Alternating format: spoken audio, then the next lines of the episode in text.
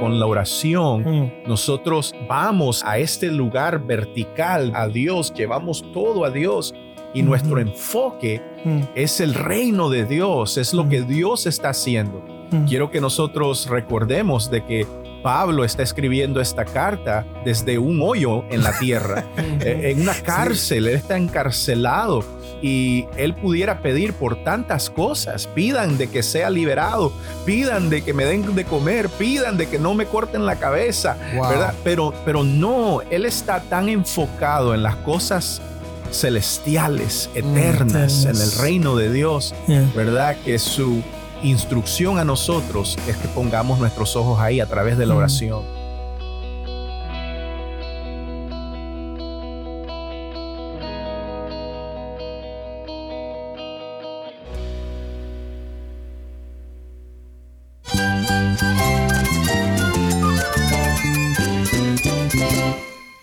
Cristo es todo para mí. Mi Salvador, mi amigo mi guía. Cristo es mi verdad. Es nuestra guía, nuestro faro. Cristo es el Señor y Salvador. Nuestro protector, nuestro amparo, nuestra fortaleza. Es Jesús, el único que te lleva a Dios, el único camino, la verdad y la vida. No hay más ningún camino, es Jesús.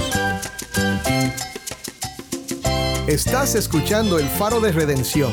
Cristo desde toda la Biblia, para toda Cuba y para todo el mundo.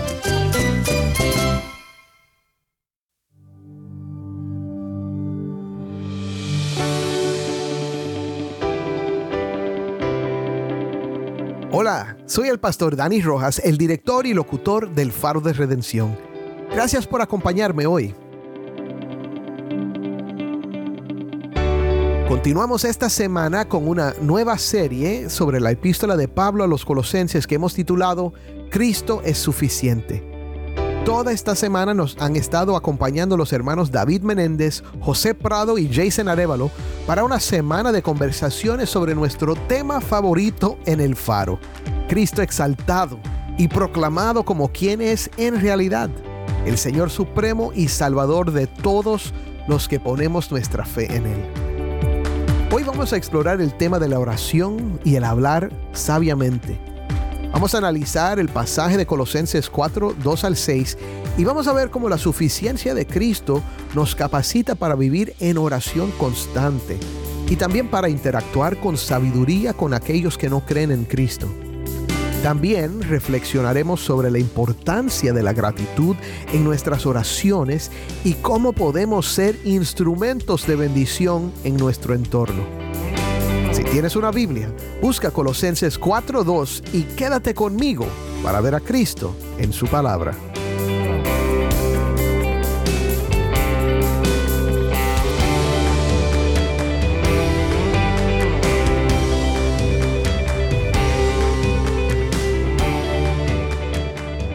Soy el pastor Dani Rojas y esto es el faro de redención.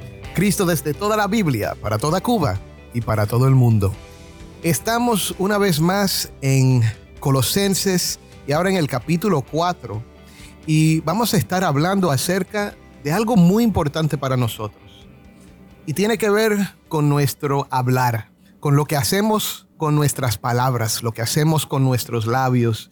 Y como siempre, todo está centrado en la suficiencia de Cristo, en lo que Él ha hecho por nosotros y lo que está haciendo en nosotros. Y yo no sé, yo estaba pensando ahora mismo en algunas personas que han cruzado por mi vida, eh, gracias a Dios entraron y salieron, pero son personas que siempre tenían una negatividad, siempre era una queja, eh, sus palabras eran siempre para derribar a otra persona, para hacer daño.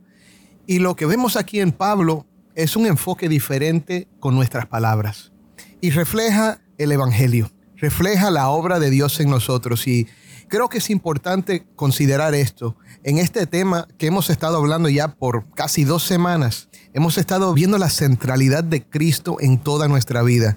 Y como siempre, hermanos, les recuerdo, ese es el punto de la Biblia, el punto central de las escrituras, el tema de la palabra de Dios es la redención en Cristo Jesús, es esta obra de Dios para reconciliarnos con Él y restaurarnos a una relación con Él que no solo nos perdona y nos lleva al cielo, sino que afecta a toda su creación para bien. Bueno, para hablar de este pasaje que hoy va a ser Colosenses 4 del 2 al 6, de nuevo tengo conmigo a mis hermanos, el pastor David Menéndez, el pastor José Prado y Jason Arevalo. Bienvenidos al programa, hermanos. Saludos una vez más. Amén, un gusto estar acá con ustedes. Amén. Amén. Yo disfruto mucho estas conversaciones, mis hermanos. Eh, no sé si ustedes la disfrutan tanto como yo las disfruto, pero yo creo que sí, porque han sido de mucha bendición. De hecho, yo no sé si ustedes sabían, y ahora le estoy hablando a los hermanos que están aquí en el cuarto conmigo, yo no sé si ustedes sabían esto, pero en la semana que estamos grabando este episodio hemos estado poniendo lo mejor del 2023 y por lo menos uno o dos de esos episodios fueron de nuestras conversaciones grupales. Eh, ¿Por qué? Porque de verdad que Dios está haciendo cosas bien bonitas y poderosas cuando nos sentamos a hablar. Amén. Bueno, vamos a entrar entonces en nuestro estudio del texto de hoy. Vamos a comenzar con la lectura. Ahora le voy a pedir al pastor José que nos lea Colosenses 4 del versículo 2 hasta el versículo 6. Amén. Aquí está la palabra del Señor. Dice así. Dedíquense a la oración, perseveren en ella con agradecimiento y al mismo tiempo intercedan por nosotros a fin de que Dios nos abra la puerta para proclamar la palabra, el misterio de Cristo por el cual estoy preso. Oren para que yo lo anuncie con claridad como debo hacerlo. Vivan sabiamente con los que no creen en Cristo, aprovechando al máximo cada momento oportuno, que su conversación sea siempre amena y de buen gusto. Así sabrán cómo responder a cada uno. Mm. Amén. Amén. La palabra del Señor. Bueno, vamos a comenzar a hablar de esto. Estas son eh, exhortaciones finales del apóstol Pablo, ya llegando al final de su epístola. Y después de hablar de la suficiencia de Cristo, después de hablar de cómo esto debe lucir en nuestras vidas, ahora les da unas últimas palabras a estos hermanos en la ciudad de Colosas que él no conoce, pero quiere exhortar para mantenerse firmes en Cristo y no dejarse llevar por otras cosas. Y vamos a ver la importancia de estas exhortaciones y cómo nosotros podemos aplicarlas a nuestras vidas también. Así que, ¿quién quiere comenzar a analizar? Simplemente el marcar la pauta mostrando que todo este llamado a la acción, a las buenas obras, al servicio, no puede hacerse sin la oración. Y la oración es ese vehículo de dependencia con Dios el apóstol Pablo llama a todos los santos a perseverar en la oración.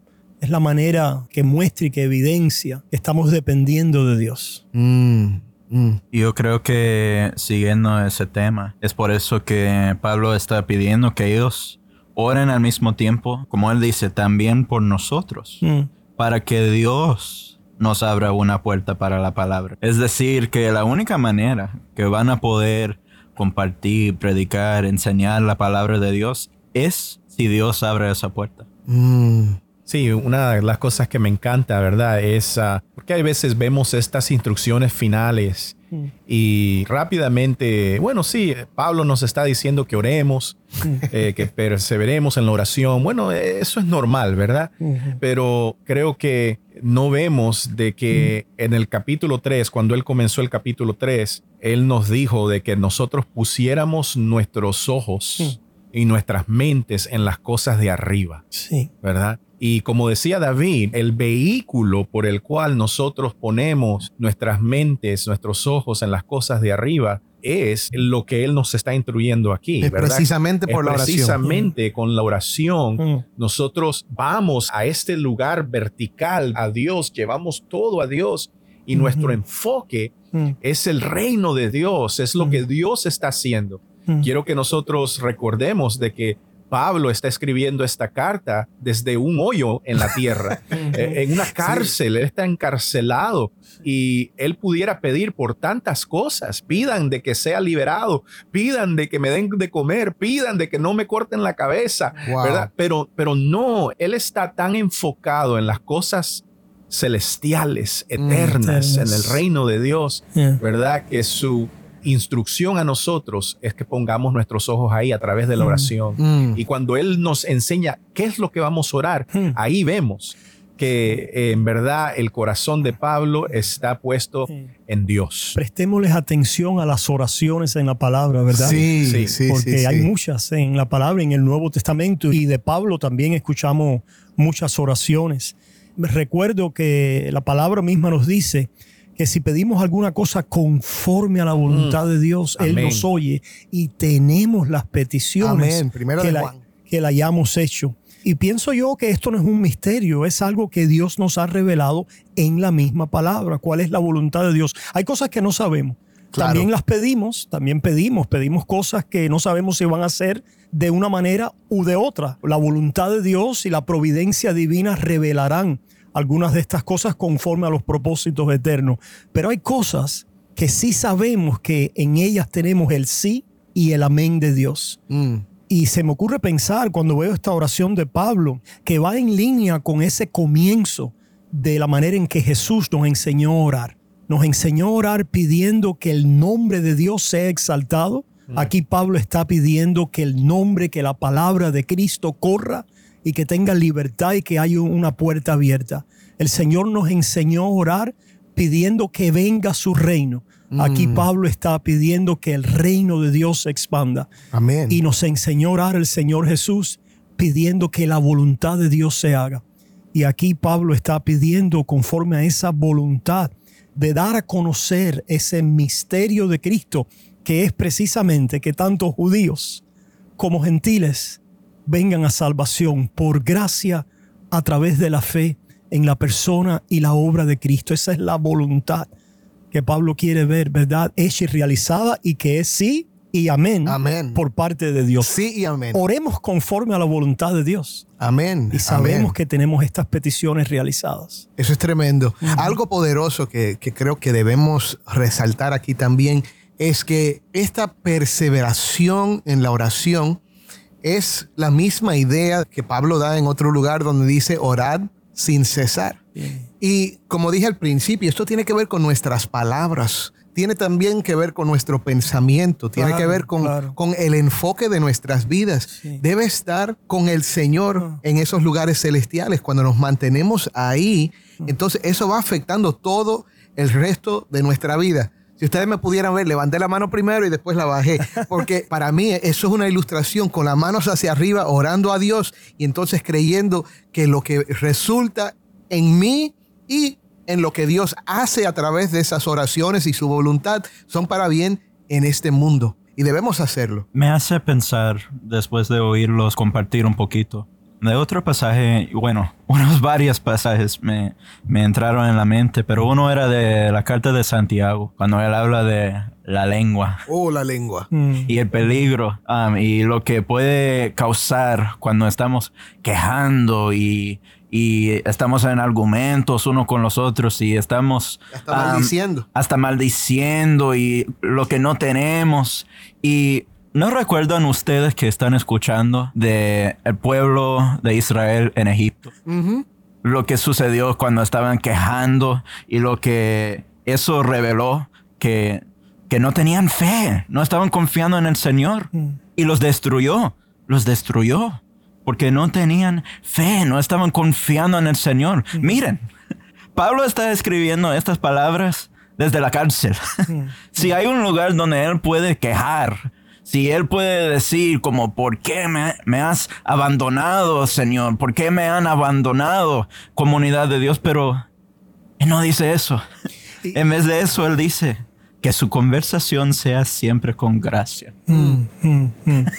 Sí, definitivamente esas ideas que han compartido de, del contexto donde está Pablo, ¿verdad? Y que nos llama a la oración. Yo creo que tiene aplicación a todos nuestros oyentes y a nuestra familia ya en la fe en Cuba también. A veces en momentos, en contextos difíciles, eh, vamos a sentir dolor, vamos a sufrir, vamos a echar lágrimas, ¿verdad? Vamos, vamos a, a sentir en nuestra carne el peso de las circunstancias adversas. Pero qué bueno saber que podemos tornar nuestro gemir en oración. No te quedes solo con tu dolor, con tu tristeza, con tu carencia o necesidad. Si solamente expresas estas cosas, estás solo. Pero si tornas esas cosas y las conviertes en oración, ya has traído a Dios a la ecuación. Uh. ¿Verdad? Ya ahora estás conectándote con y no estás solo en las circunstancias. No estás solo. No estás solo. Y yo creo que ese sentir y esa práctica del apóstol Pablo en su ministerio de orar sin cesar, de una manera poderosa aquí viene, ¿verdad? A, a, relucir. Él no está solo en prisión. El Señor está a su lado y la oración es ese vehículo que le hace sentir esa comunión que Dios está a su lado para sus propósitos eternos. Amén. Y mi hermano, tú no estás solo. Tú no estás solo porque Cristo ha prometido que nunca te dejará. Y por eso este llamado a orar, a perseverar en la oración. Y mira cómo dice, velando en ella con acción de gracias. O en la traducción que usó José, dice con agradecimiento. Mm. Debemos orar siempre con agradecimiento. ¿Por qué? Primero, porque podemos orar. Mm. Porque Dios nos escucha. Mm. Con agradecimiento también porque sabemos que Él responde a nuestras oraciones con su perfecta voluntad, aunque no sea lo que queremos, aunque no sea lo que estamos pidiendo, cuando Él responde es perfecto y es bueno. No es conforme a su reino. Y, y ya mm. hemos oído en Colosense que estamos completos en Él. Amén. Si estamos completos, hay razón para agradecimiento. Mm. Una cosa que es secundaria aquí en el texto, pero que es muy importante que veamos, es que la prédica del Evangelio y el misterio de Cristo mm. ha llevado a Pablo mm. A la prisión. A la prisión. Por el cual también he sido encarcelado. así que hermanos, y esto me lo estoy predicando yo mismo, mi propio mm. corazón, el, la prédica del Evangelio puro de Cristo mm. eh, nos va a llevar en muchos, en muchos momentos eh, a sufrimiento, ¿verdad? Pero aún así Pablo está agradecido mm. por él. Y, y pidiendo de que el Señor use eh, su predicación con claridad, ¿verdad? Para que otros vengan a, conocer a Cristo. Amén. Recordamos una vez más el fruto del Espíritu que viene en racimos, ¿eh? Mm. Y dice que es amor, gozo y paz. Estas cosas las vemos aquí en, en estas condiciones de Pablo una persona que por el Espíritu de Dios y la vida de Cristo y la misión evangelística en la cual él está enfocada, puede manifestar estas tres cosas, una vida en amor, en gozo y en paz. No depende de las circunstancias. Tremendo. Y ahora quiero mirar un poquito el versículo 5, mm. porque el contexto de esta instrucción que nos da Pablo aquí, anden sabiamente para con los de afuera, es la oración. Cuando nos mantenemos en esa perseveración en la oración, conectados. Perseverancia. Sí, sí, verdad. Cuando nos mantenemos en esa perseverancia en la oración, eh, con acción de gracias, conectados con el cielo, conectados con la presencia de nuestro Señor Jesucristo. Y entonces con un enfoque en el Evangelio, con un enfoque en los propósitos de Dios de llevar su mensaje de salvación a los que nos rodean. Entonces eso transforma nuestra interacción con el mundo. Y entonces ahí es que viene esa instrucción anden sabiamente para con los de afuera, aprovechando bien el tiempo. ¿Qué significa eso para nosotros? Mi mente fue inmediatamente a pensar en algo. Conozco varios que creen en lo que podemos llamar doctrinas de gracia, pero cuando van a hablar o discutir, tener conversaciones con otros, se parece como no hay ninguna gracia. no hay nada de gracia. Porque quieren aplastar a la persona que están conversando. Y yo creo que cuando hacemos eso no estamos experimentando esas doctrinas que decimos que creemos. Podemos hablar muy como si estamos en los cielos con, con tanta entusiasmo. ¡Wow! ¡Qué increíble estas doctrinas! Pero ¿qué valor hay si cuando estamos hablando con los de afuera, cuando estamos hablando con los hermanos, cuando estamos en nuestras casas, como ya hemos hablado de esas relaciones, sí. Si no hay gracia, mm. ¿hemos entendido estas doctrinas de verdad? Mm. Sí, y por eso dice que su conversación sea siempre con gracia, sazonada como con sal, para darle sabor, para que tenga gusto, ¿verdad? Sí, no quiere decir que dejamos la verdad a un lado. Claro, sino que defendiendo la verdad podemos hacer una apologética, una defensa de la verdad que sea en amor. Que sea en amor. Entonces yo creo estoy experimentando con un término aquí, porque podemos hacer exégesis del texto, pero a veces yo creo que también necesitamos exégesis de experiencia. Mm, ok.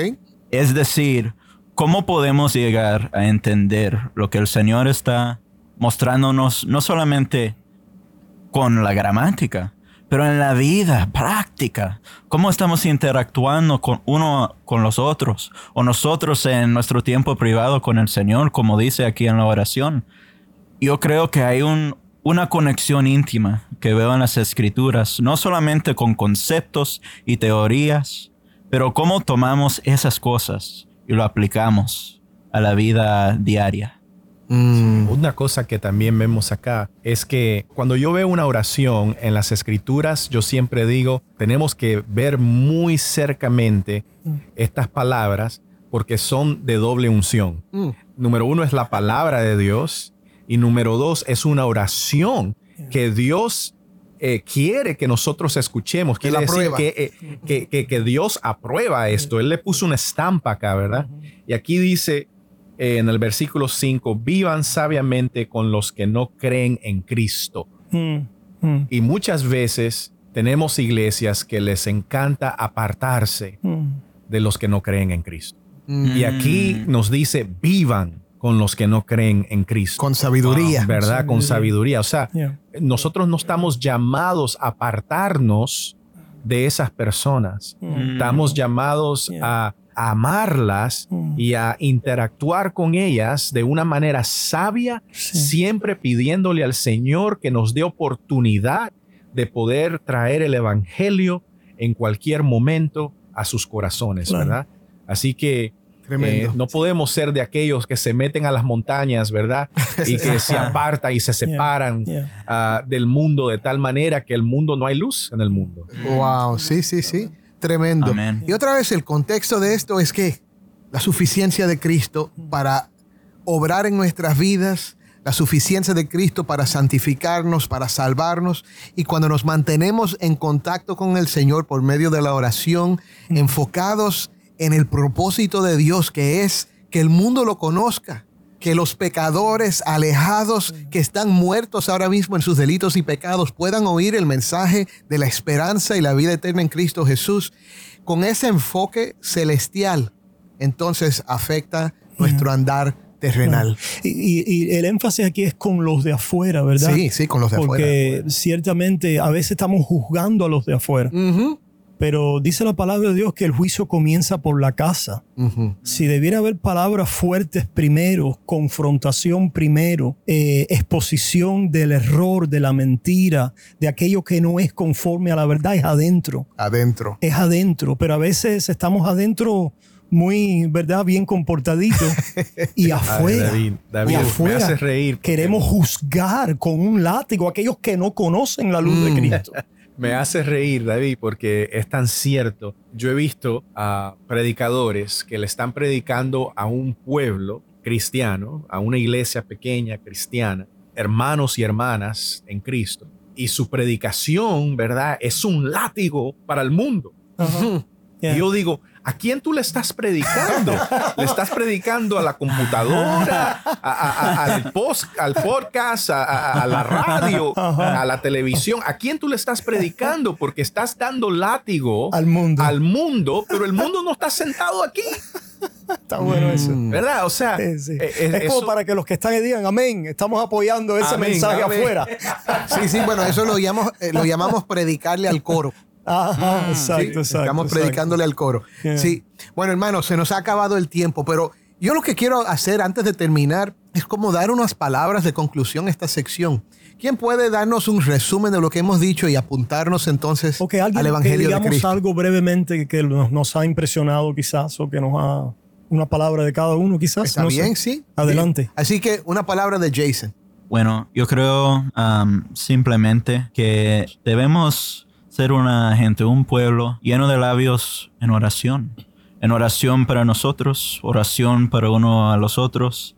labios que, que están enfrentando puertas que estamos pidiendo al Señor abrir para la palabra de Dios. Y también labios preparados con gracia para enfrentar los de afuera. Pero también eso viene con la presunción de que estamos poniendo nuestros ojos, nuestra vista en Cristo. Siempre.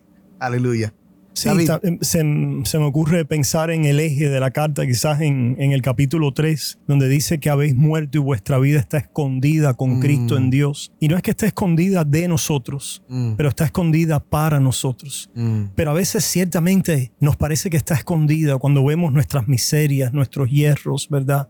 Nuestra, la forma en que nos quedamos cortos de toda la identidad y la posesión y la herencia que somos en Cristo. Pero una vez más, esta carta nos recuerda que podemos buscar estas cosas, encontrarlas y vivir conforme a este llamado que el Señor nos hace, dependiendo, ¿verdad?, de, la oración y de todos estos vínculos de amor que tenemos los unos con los otros. Amén. Gracias, David. José. Sí, para mí, en verdad, estas instrucciones eh, siempre traen mucha convicción a mi corazón, mm. porque a mí me encanta hablar de la dependencia de Dios, eh, querer depender de Él. Eh, yo siempre digo, la marca del cristiano no es la santidad, como dicen muchos predicadores mm. famosos.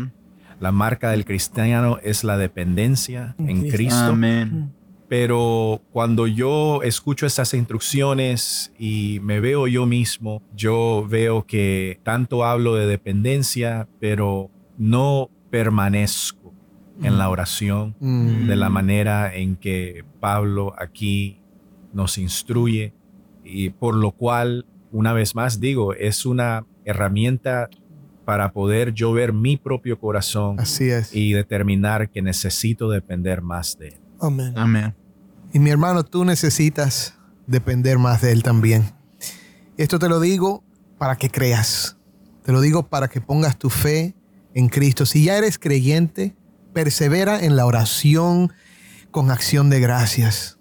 Ora por mí, ora por David y por José y por, y por Jason y ora por tu pastor y todos los predicadores y evangelistas que andan por ahí sirviendo al Señor y predicando la palabra y entonces prepárate para ser de bendición en tu entorno.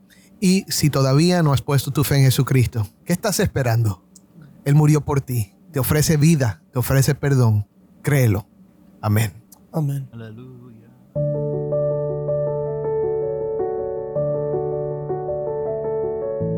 Soy el pastor Dani Rojas y esto es el faro de redención. Oremos. Padre, gracias por esta epístola. Hoy te damos gracias porque no lo hemos hecho por el apóstol Pablo, Señor. Gracias por ese gran siervo tuyo, Señor, por su vida.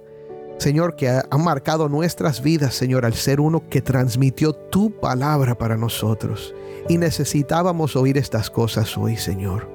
Necesitamos vivir agradecidos.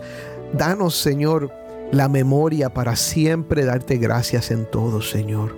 Y Padre, danos palabras y acciones que reflejen que dependemos de Cristo y que apunten a Cristo en nuestras vidas, Señor, para que la gente pueda ver y saber que Cristo es un gran Salvador. Y te pido que si hay alguien que todavía no ha confiado en ti, Señor, que hoy mismo tu Espíritu Santo llegue a su corazón y lo convenza y que hoy ponga su fe en el único que lo puede salvar. En el nombre de Cristo te lo pido. Amén.